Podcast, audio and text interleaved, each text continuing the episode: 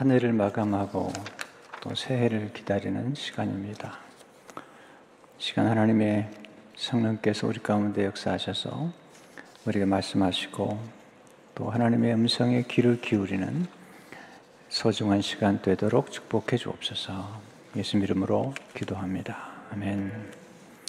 하나님 우리가 새로운 미래를 향해 전진하기 원하십니다. 한해 끝자락에 와 있죠. 연말과 신년은 아주 중요합니다. 그 이유는 새로운 전환점을 맞이할 수 있기 때문입니다. 우리 인생은 중요한 점들이 있습니다. 그 점들은 예, 전환점이고요. 그 전환점이 우리의 삶을 변화시키는 것을 보게 됩니다. 열왕기 2장에 보게 되면 엘리야와 엘리사의 생애 가운데 전환점을 맞이합니다. 엘리야는 하나님께 로 승천을 하게 되고 또 엘리사는 이제 엘리야의 후계자로서 서게 되는 것을 보게 됩니다. 엘리야가 한때 침체에 빠졌지만 하나님 우리를 회복시키시고 그렇게 새로운 부흥을 약속하셨습니다. 하나님 우리가 회복을 넘어 부흥을 경험하기를 원하십니다. 새로운 부흥을 위해서 하나님이 선택한 인물이 엘리사입니다. 열왕기상 19장 10절을 보시면 너는 또 임시의 아들 에우에게 기름을 부어 이스라엘의 왕이 되게 하고 또 아벨 모올라 사바스 아들 엘리사에게 기름을 부어 너를 대신하여 선지자가 되게 하라. 그러니까 엘리야의 후계자로 지금 엘리사를 하나님이 선택하신 것을 보게 됩니다. 하나님 명을 따라 엘리사를 자기 제자로 삼은 엘리야가 이제 엘리사가 성장하면서 하나님이 엘리야를 데려가십니다. 그 광경이 이제 열왕기 하 2장에 전개되는데 1절은 이렇게 시작하죠. 여호와께서 회오리 바람으로 엘리야를 하늘로 올리고자 하실 때에 엘리야가 엘리사와 더불어 길갈에 나가더니 엘리야가 하늘을 승천할 때 엘리사는 굉장한 위기를 경험하죠. 왜냐하면 엘리야는 정말 큰 선지자였습니다. 하늘에서 불을 내리고 또 비를 내렸던 선지자인데 그의 뒤를 개성한다는 것은 엄청난 아, 위기라고 해도 과언이 아닐 것입니다. 엘리사는 한때 네, 두 마리 소와 함께 밭을 기용했던 사람인데 즉 그가 엘리야의 후계자가 된다는 것은 엄청난 일이기 때문입니다. 그래서 우리는 왜 하나님이 아니 무엇 무엇을 보시고 엘리사를 선택하셨는지 또 엘리사가 나중에 엘리야가 승천할 때 무엇을 구했는지 통해서 우리는 우리 인생의 또 한 번의 전환점을 맞이하며 우리의 삶을 다시 한번 재정비해 보는 시간을 가지면 좋겠습니다. 실제로 하나님은 성실한 사람을 찾습니다. 하나님은 우리를 은혜로 구원하시죠. 그 하나님께서 일꾼을 선택하실 때는 성실한 사람을 찾습니다. 어떻게 한 사람이 성실한 걸 알 수 있죠? 그가 일하는 태도를 보면 성실한 사람인가를 알 수 있습니다. 하나님의 관심은 언제나 우리의 일터의 현장에 있습니다. 우리의 일터의 현장에서 우리가 어떤 태도를 가지고 일하는가를 하나님은 지켜보십니다. 엘리야가 엘리사를 만나기 위해서 엘리사가 일하는 곳으로 가는데 가서 보니까 엘리사의 일하는 모습이 성실한 모습이죠. 열왕기 상 19장 19절을 보시면 엘리야가 거기서 떠나 사바스 아들 엘리사를 만나니 그 열두 결의소를 열두 결의소란 말은 한 결의소가 두 마리의 소가 함께 엮여져 있는 것이죠. 앞서 그 밭을 가는데 자기는 열두째 결의소와 함께 있더라. 그러니까 열한 개 결의소가 이제 하인들이 기경을 한다면 지금 엘리사는 열두 번째 게리스와 함께 있으면서 어, 밭을 가는 거죠. 엘리야가 그리로 건너가서 겉옷을 그 위에 던졌더니 엘리야가 겉옷을 던졌다는 것은 엘리사를 제자로 삼겠다는 것을 의미해요. 여기서 우리가 엘리사의 그 일하는 모습을 통해서 엘리사가 꽤 부유한 집의 자녀인 것을 알 수가 있어요. 왜냐하면 그 당시에 24마리의 소를 가지고 12결의소로 이 기경을 할 정도의 집안이면 꽤 부유한 집안의 자녀라고 볼 수가 있습니다. 그런데 이 엘리사가 부잣집 아들이라고 해서 거드름을 피우거나 게으름을 피지 않냐고 그는 성실하게 일하면서 다른 하인들보다도 더 성실한 모범을 보인 것을 보게 됩니다.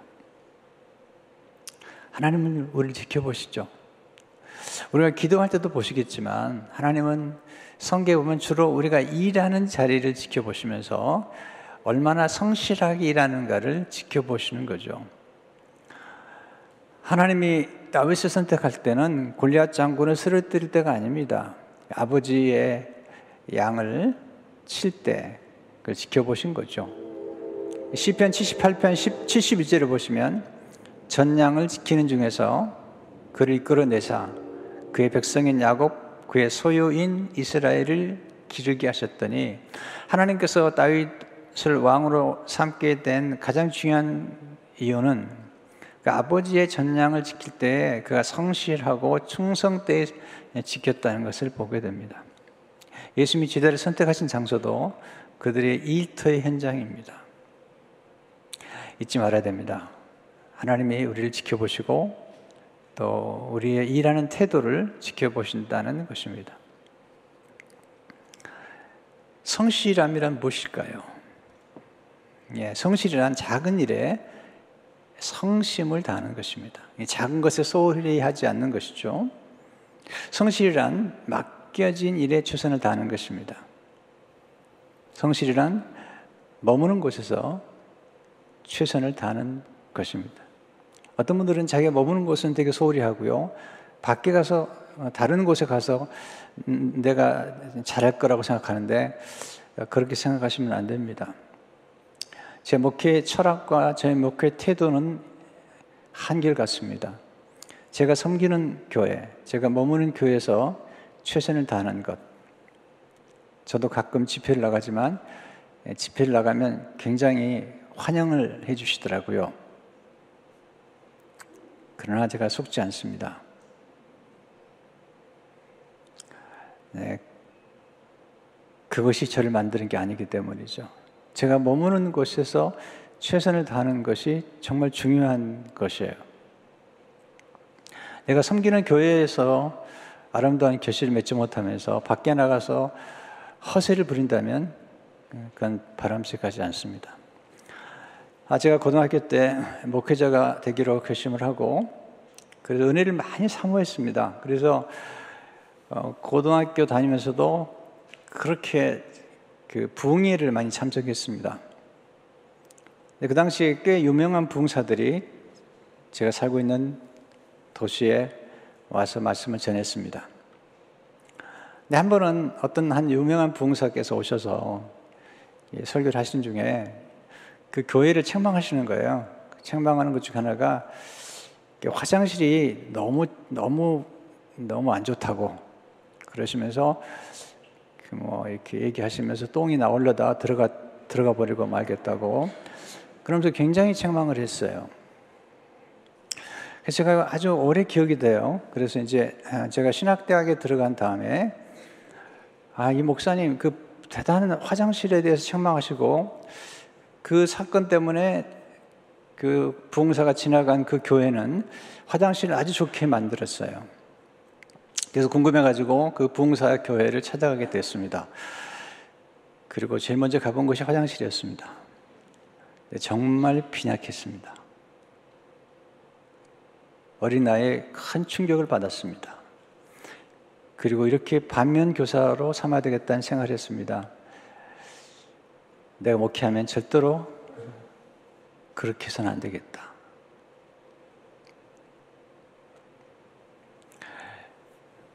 내가 섬기는 교회에 충실하지 않으면서 대단하게 허세를 부리는 것은 바람직하지 않다. 그래서 저는 그날 이후로 늘 화장실에 관심이 많습니다. 우리 교회도 화장실에 가보세요. 거의 호텔 수준입니다.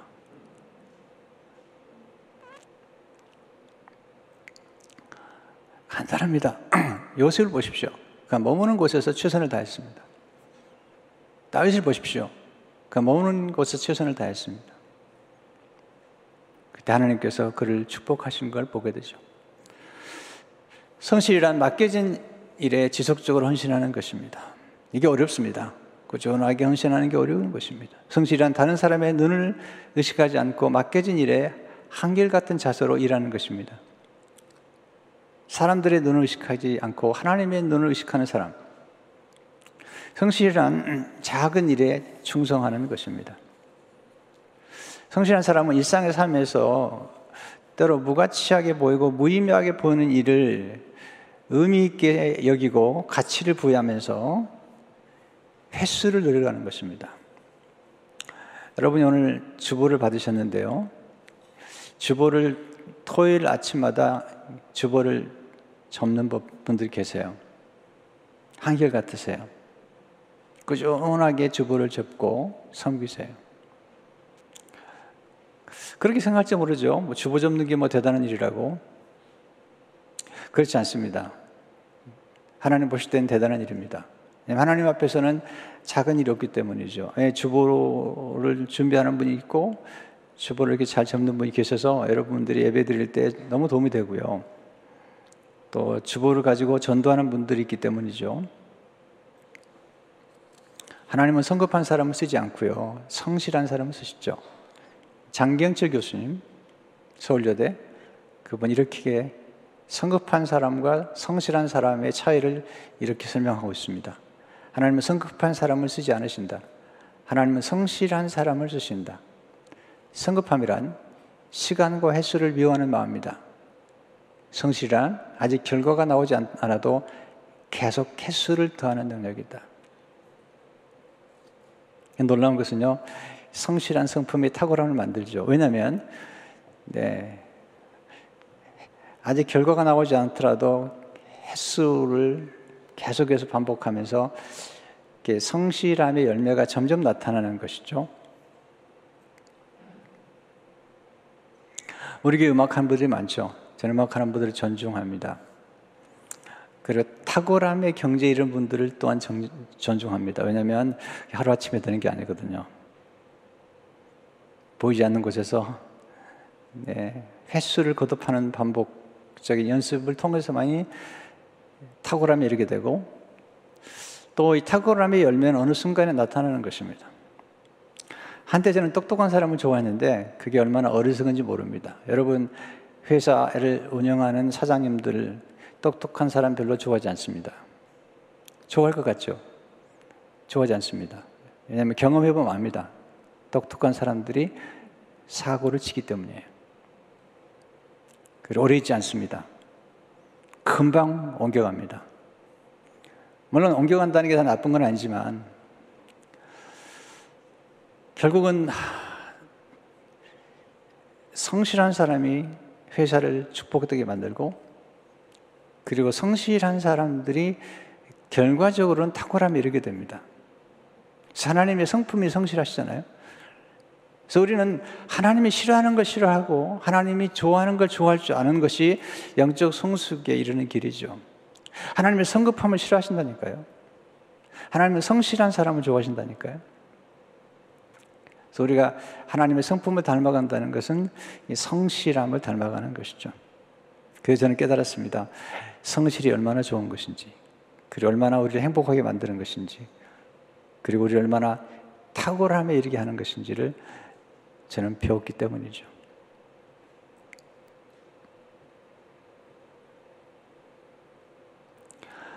저는 설교를 아주 많이 한, 해본 사람이에요. 아, 지금은 제가 이제 나이가 들어서 우리 부목사님들에게 새벽 기도 설교를 맡기지만 한때는 주일날까지 새벽 설교를 인도했어요. 어떤 분들이 얘기했어요. 왜 그렇게 하냐고. 저는 알거든요. 뭐냐면 반복과 횟수를 늘어갈수록 어떤 어떤 시점에 이르면 임계점 이르게 되고 그를 일정한 인계쯤 이렇게 되면 놀라운 일들이 전개가 되는 걸 알기 때문이죠. 두 번째 하나님은 섬김에 탁월한 사람을 찾습니다. 엘리사가 엘리야를 불렀을 때 엘리야가 한 것은 뭐냐면 엘리, 엘리야를 수정, 수정 두는 거예요. 처음부터 대단하게 선지자로서 역할한 게 아니고 엘리야에게 수정을 드는 거죠. 열왕기상 19장 21절을 보게 되면 엘리야를 따르며 수정 들었더라. 이 수정 들었다는 모습이 열왕기상 19장 19절은 이렇게 기록하고 있죠. 엘리야의 손에 물을 붓던 사바사다 엘리사가 여기 있나이다. 네, 엘리사의 엘리사가 한 일이 뭐냐면 엘리의 손에 물을 부었던 그런 네, 수정을 들었던 사람이라는 거예요. 자, 여기 굉장히 중요한 원리를 가르치는 게 뭐냐면 우리가 처음부터 대단한 선지자로서 엘리사가 일한 게 아니고 처음에는 엘리야 곁에서 엘리야의 손에 물을 붓고 엘리야의 수정을 들었던 사람이고 요수아도 모세를 40년 아, 동안 수정을 들었지 않습니까? 처음부터 1인자가 되려고 하지 말고 2인자로서의 삶을 성실하게 살아가는 사람들. 이게 굉장히 중요한 거죠. 제가 오스왈드 샌더스가 쓴 영적 지도력이라는 책을 아주 많이 반복해서 읽었습니다. 그 책은 이렇게 기록하고 있습니다. 오늘의 모든 영적 지도자는 아마도 한때 두 번째 자리에서 기쁘고 충성스럽게 일을 함으로 그의 겸손함을 나타냈던 사람들일 것이다. 중국의 로버트 모리스는 그의 지혜를 다하여 다음과 같이 기록하였다.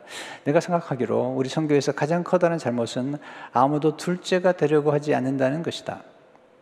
그러나 나는 그들에게서 뛰어나게 탁월한 점들을 아무것도 찾아볼 수가 없었다.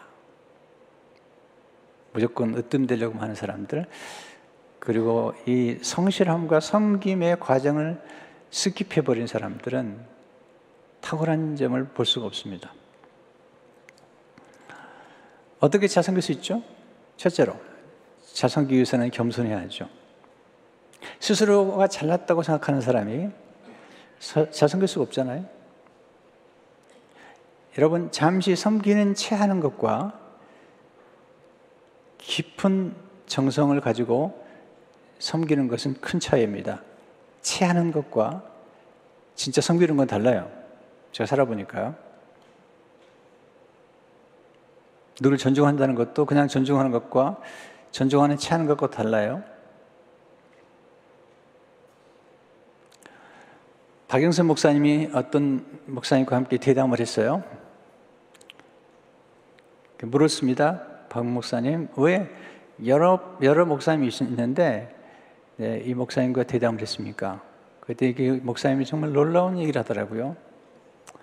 많은 분들이 자기에게 와서 존중한다고 얘기하는데, 존경한다고 말하는데, 이분은 정말 저를 존경했기 때문에 이분과 함께 대담을 나누게 되었습니다. 존경하는 체 하는 거하고 존중하는 체 하는 거하고 마음 깊은 데서부터 존중하는 것과는 차이가 있습니다. 저는 존경이나 존중이란 단어를 잘 쓰는 사람입니다. 그러나 절대로 함부로 쓰질 않습니다. 그리고 내 마음 깊은 데서부터 그 단어를 쓰곤 합니다. 그리고 그 단어 쓸 때마다 저는 늘 진지하고 엄숙하겠습니다. 왜냐하면 섬기는 채 하는 거하고 존중하는 채 하는 거하고 진짜 존중하는 것과는 차이가 있기 때문이죠. 위해서는 주미를 해야 되죠. 엘리야는 우울질의 사람이기 때문에 혼자 있으면 외로움을 타고 좀 위험하기도 하죠. 엘리야가 로덴던 마을에 혼자서 있다가 깊은 수렁에 빠지잖아요. 침체 수렁에. 엘리야가 이제 하늘로 승천하기 전에 지금 엘리사에게 얘기를 하는 거예요. 여기 머물라고. 그런데 엘리사가 거듭 얘기하죠. 내가 당신 곁을 떠나지 않겠습니다. 생각이 주밀해요. 그러니까 엘리 엘리사가 엘리야의 기질을 알았던 거죠. 열왕기 2장 2절 소설을 보게 되면 엘리야가 엘리사에게 이르되 청하건대 너는 여기 머물러 여호와께서 나를 베델로 보내시니라 하니 엘리사가 이르되 여호와께서 살아계심과 당신의 영혼이 살아있음을 두고 맹세하노니 내가 당신을 떠나지 아니하겠느다 하는지라 이에 두 사람이 베델로 내려가니 당신을 떠나지 않겠습니다. 네, 엘리사가 엘리야를 수정들면서 그한 표현입니다. 성경에서 말하는 리더십은 섬김의 리더십이죠. 예수님도 섬기러 오셨죠. 인자에 온 것은 섬김을 받으려 함이 아니라 도리어 섬기려 하고 자기 목숨을 많은 사람의 대성물로 주려 하려 하십니다. 예수님은 섬기기 오셨고 제자들의 발을 씻겨 주셨죠.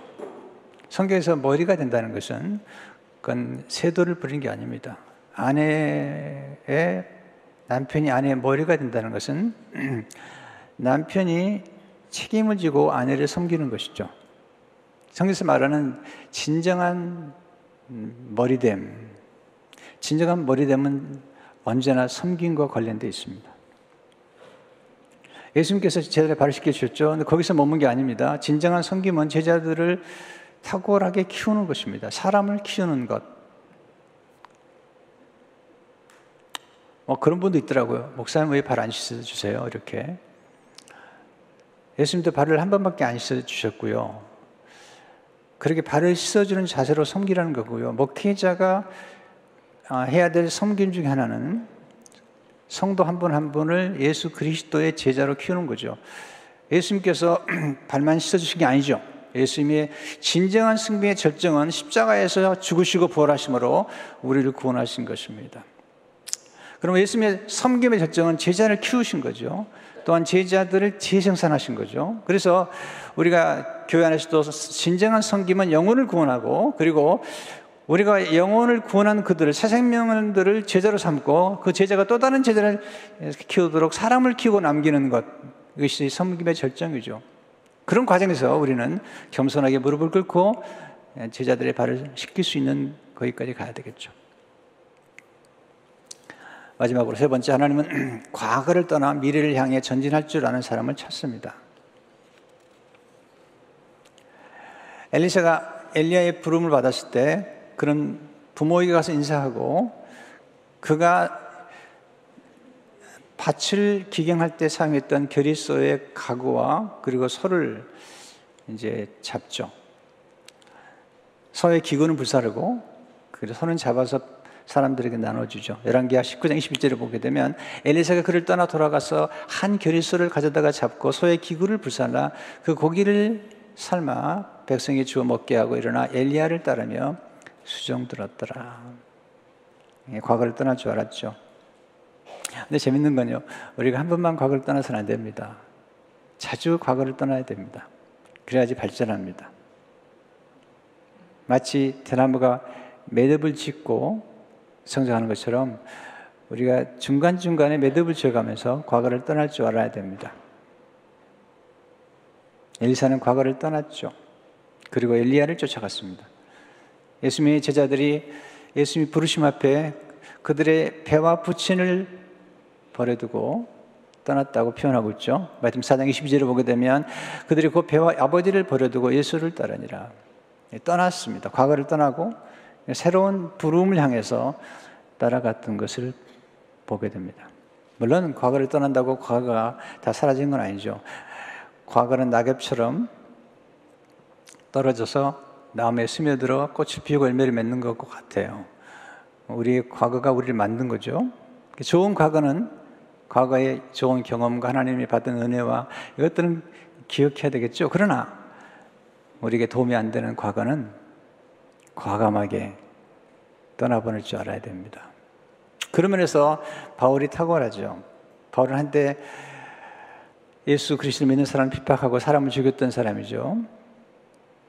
근데 그는 과거에 머물지 않았어요. 하나님 은혜를 깨달은 다음에 과거를 떠나고 또는 과거의 성공에도 머물지 않았습니다. 과거의 성공에 집착하게 되면 더 나은 성공을 이루지 못해요.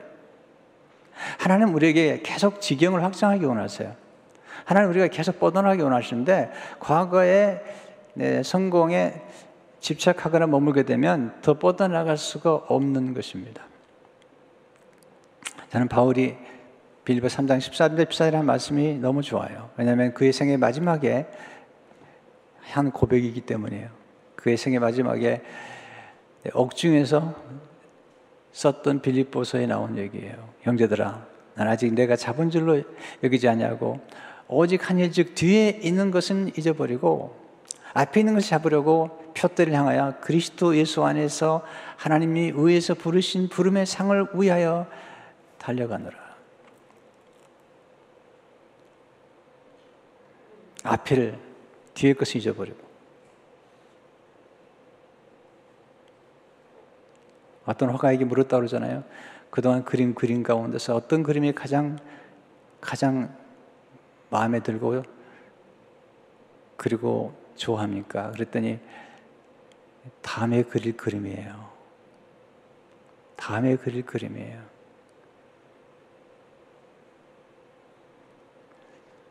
가끔 저한테 물어보죠. 목사님, 그동안 쓴 많은 책 가운데 어떤 책이 제일 좋으세요? 저는 가끔 이렇게 대답해요. 다음에 출판할 책이에요. 물론 특별히 아끼는 책이 있고요. 또 귀히 여기는 책이 있긴 하죠. 그러나 거기에 머물지 않고 또 새로운 책을 쓰고 출판하는 일에 관심을 갖고 있습니다. 지금 12월 달에도 새로운 책이 한 권 출판이 됐습니다. 깊은 기도 영성이란 책인데요. 새롭게 출판이 됐고요. 또 1월 달에도 책이 또 하나 출판이 됩니다. 아, 제가 이렇게 말씀드리는 것은 제가 책을 많이 쓴 걸 이렇게 알리기 위한 게 아니고요. 제가 과거에 머물지 않고 늘 미래를 향해 또 새로운 목표를 향해 전진하고 있다는 사실을 보여드리고 싶은 것입니다. 저는 꿈을 꿉니다. 우리 교회를 향한 꿈을 2022년을 향한 꿈을 꾸고 있습니다. 우리 나이와 우리가 꿈을 꾸는 것과는 상관이 없습니다. 성경 보면 성령이 임하시면 젊은이는 환상을 보고 비전을 보고요. 어른들은 꿈을 꾸리라고 말씀했죠. 모세가 80세에 아브라함이 75세 100세에 꿈을 꾼 것처럼 꿈을 꾸기에 늦은 나이는 없는 것입니다. 새로운 일에 도전하기에 늦은 나이는 없는 것입니다. 과거를 떠난다는 것은 새로운 자아상을 갖는 것을 의미하죠. 아브라함이 과거를 떠났을 때 그는 우상 숭배자에서 믿음의 조상이 되었고 사울이라고 하는 청년이 과거를 떠났을 때 사도 바울이 되었습니다.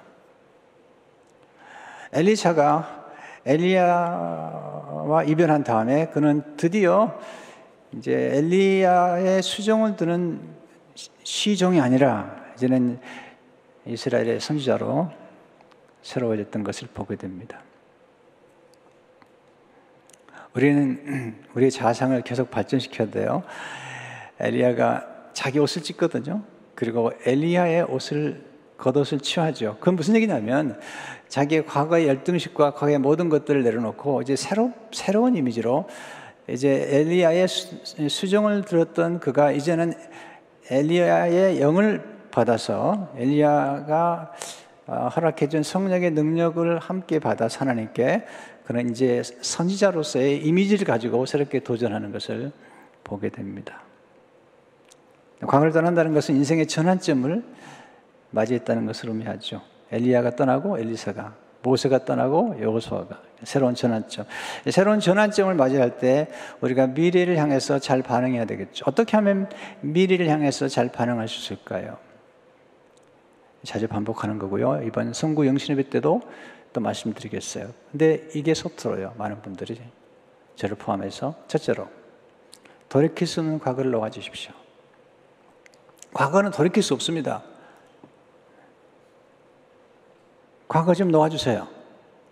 20년 전, 30년 전 얘기를 하시면 안 됩니다. 네. 돌이킬 수 없는 과거는 유통기한이 이미 지나버린 약이나 음식과 같은 거죠. 여러분, 유통기한이 지나간 음식을 먹는 건 위험한 것입니다. 그처럼 지나간 과거를 너무 오래 붙잡지 말라고요. 둘째로, 돌이킬 수 없는 사람을 놓아주십시오. 모세가 죽었을 때 여호선에 모세를 놓아줘야 되고요. 엘리야가 승천했을 때 엘리사는 엘리야를 놓아줘야 되죠. 우리 곁을 떠난 사람들 놓아주세요. 그래야지 새로운 역사가 시작되는 거거든요. 아, 저는 이미 목회를 하면서 참 많은 분들이 교회를 떠나는 걸 경험했고 또 새로운 분들이 교회 오는 걸 경험했어요. 처음에 너무 어려웠어요. 근데 지금도 익숙해지지 않아요. 지금도 누가 떠난다 그러면 너무 마음이 아파요. 근데 그런데 제가 경험한 게 있습니다. 떠나 보냄으로써 또 새로운 만남이 시작된다는 것을 많이 경험하는 거예요. 지금도 익숙하잖아요. 네. 그렇지만 우리가 돌이킬 수 없는 사람들을 떠나보내야 되고 반드시 특별히 반드시 악연 우리의 인생을 망가뜨리고 또 우리를 힘들게 했던 악연은 반드시 끊어내야 됩니다. 그리고 좀 잊어버리세요. 도움이 안 되잖아요.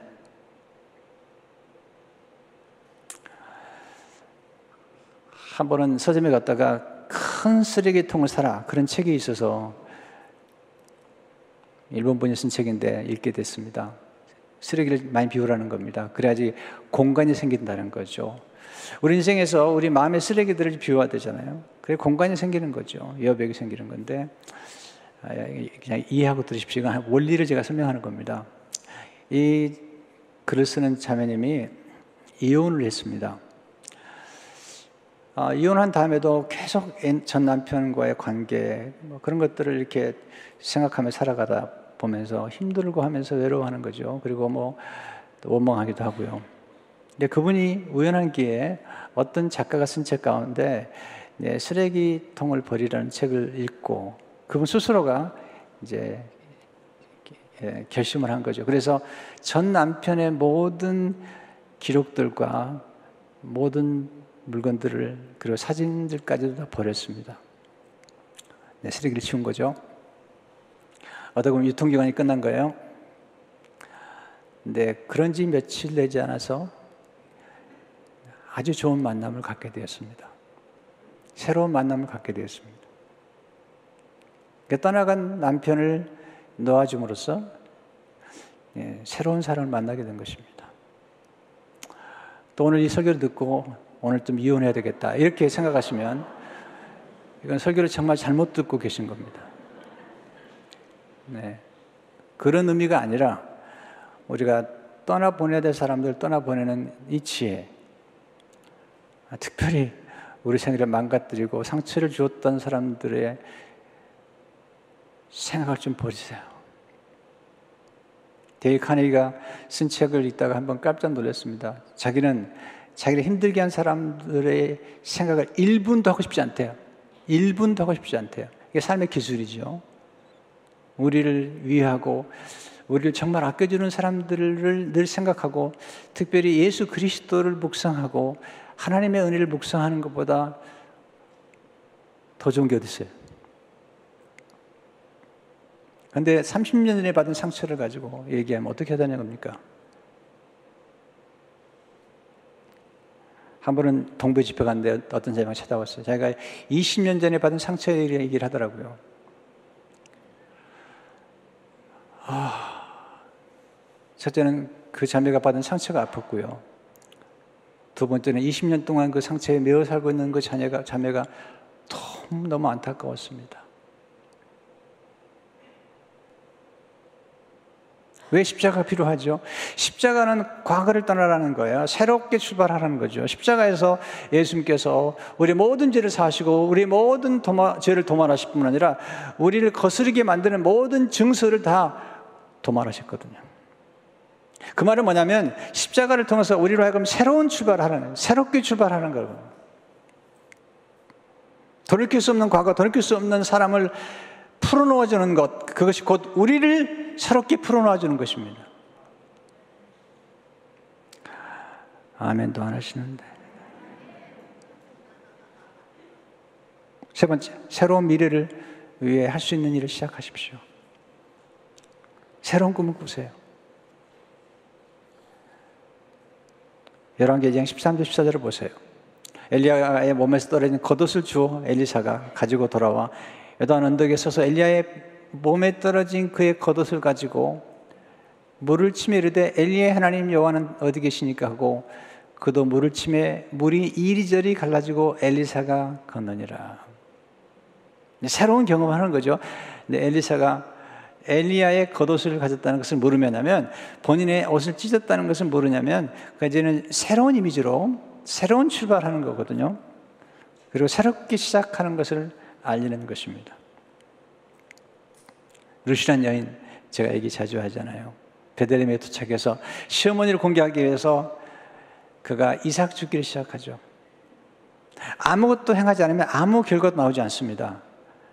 여러분, 심지 않고 어떻게 거두려고 하십니까? 하나님은 그런 분이 아닙니다. 하나님은 심은 걸 거두게 하시고, 심은 종류대로 거두게 하시고, 심은 것보다는 많이 거두게 하시는 분이세요. 그러려면 우리가 좋은 것 심어야죠. 아니, 작은 것부터 시작을 해야죠. 루시란 여인이 어, 이삭 죽기를 통해서 시어머니를 공개하라고 밭으로 나갔다가 보아스를 만나죠. 그래서 그 작은 은혜를 점점 키워 큰 은혜를 경험하는 것을 보게 되잖아요. 인생의 전환점에서 구할 것은 성령님의 능력이죠. 엘리야가 엘리사를 떠나면서 내가 어떻게 해줄까 얘기했더니 이런 게 2장 9절을 보세요. 얼마나 지혜로운 네, 강구인지. 건너면 엘리야가 엘리사에게 이르되 나를 내게서 데려감을 당하기 전에 내가 내게 어떻게 할지를 구하라 엘리사가 이르되 당신의 성령이 하시는 역사가 갑절이나 내게 있게 하소서 하는지라. 그때 2장 10절에서 이렇게 얘기하죠. 이르되 내가 어려운 일을 구하는도다. 그는 나를 내게서 떠나 데려가시는 것을 내가 보면 그 일이 내게 이루어지리니와 그렇지 아니하면 이루어지지 아니리라 하고 여러분 인생은 무엇을 구하느냐가 우리 인생을 결정하죠. 무엇을 구하느냐가 우리 미래를 결정합니다. 엘리사는 가장 중요한 걸 구했습니다. 성경에서 가장 중요한 건 뭐냐면 성령이죠, 성령. 성령 충만처럼 중요한 게 없잖아요. 엘리야가 영적 아버지로 그를 엘리사가 엘리야를 영적 아버지로 모셨어요.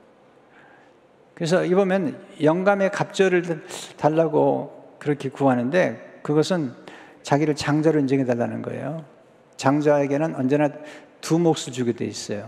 더블 블레싱을. 신명기 11장 17절을 보게 되면 장자로 인정하여 자기의 소유에서 그에게는 두 몫을 줄 것이니 엘리사는 엘리야를 자기 아버지로 여겼습니다. 영의 아버지로. 열왕기하장 2장 11절 11절 보세요. 두 사람이 길가, 길을 가며 말하더니 불수레와 불말들이 이 두 사람을 갈라놓고 엘리야가 해오리 바람으로 하늘로 올라가더라. 엘리사가 보고 소리 지르, 지르되 내 아버지여 내 아버지여 이스라엘의 병거와 그 마병이 하더니 다시 보이지 아니한지라 이 엘리사가 자기의 옷을 잡아 둘러 찢고 아버지라고 영의 아버지라고 영의 아버지에게 자기를 장자로 삼아 달라고 double portion 두 몫을 달라고 해요. 성령이 하신 일의 갑절을 결국은 엘리사가 엘리야가 일으켰던 기적의 두 배를 일으킵니다. 그리고 하나님의 사람으로 우뚝 서게 되는 것을 보게 됩니다. 엘리사가 구했던 건 다른 게 아니죠. 성령이시죠. 하나님의 능력을 구했던 겁니다. 하나님은 자기를 전심으로 의지하는 사람을 찾습니다. 하나님 자기를 전심으로 의지하는 사람에게 능력을 보시죠. 역대하 16장 9절을 보시게 되면 여호와의 눈은 온 땅을 두루 감찰하사 전심으로 자기에게 향하는 자들을 위하여 능력을 베푸시나니 엘리사는 성령 충만을 받은 다음에 열등의식을 극복했죠.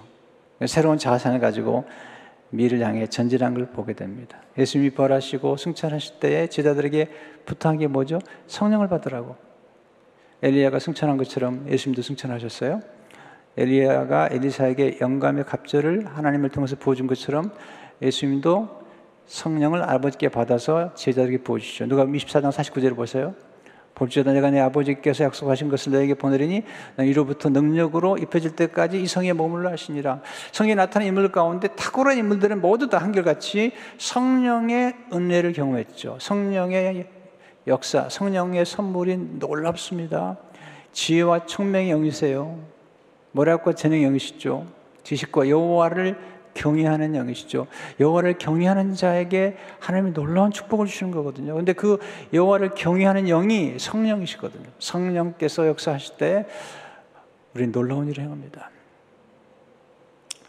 여러분 제가 늘 간증한 것처럼 저는 정말 보잘것도 없는 어, 그런 배경에서 성장한 사람이죠. 근데 제가 예수 그리스도를 믿고 성령을 체험한 다음에 성령의 능력을 강구하기 시작했어요. 그러면서 제 생각 가운데 초자연적인 능력, 초월적인 능력들을 많이 경험했어요. 그리고 놀라운 영감을 경험했어요. 영감의 갑질이라고 그러는데 정말 놀라운 영감을 많이 경험했어요. 여러분 생각해 보세요. 제가 연말과 연초에 새벽들이 특설 인도 하고요. 또 성탄 설교, 연말 설교, 설교가 얼마나 많은지 몰라요. 근데 제 머리에서만 나오면 이게 가능할까요? 정말 제가 성령님의 영감을 통해서 말씀을 준비하죠. 그래서 이 말씀이 샘솟듯이 나오는 거죠. 물론 열심히 노력하고요. 그리고 성실하게 준비해요. 그러나 그것만 가지고 안 돼요. 성령의 기름 부심 필요한 겁니다. 성도 여러분, 이제 새로운 전환점인데 여러분 내년도에 사업을 하든 직장생활 하든 간에 보세요.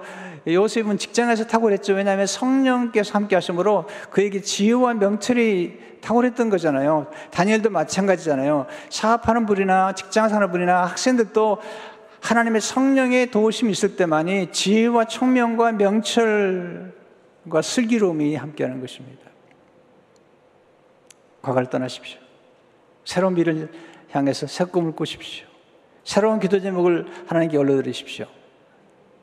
그리고 성령님의 도우심을 구하십시오.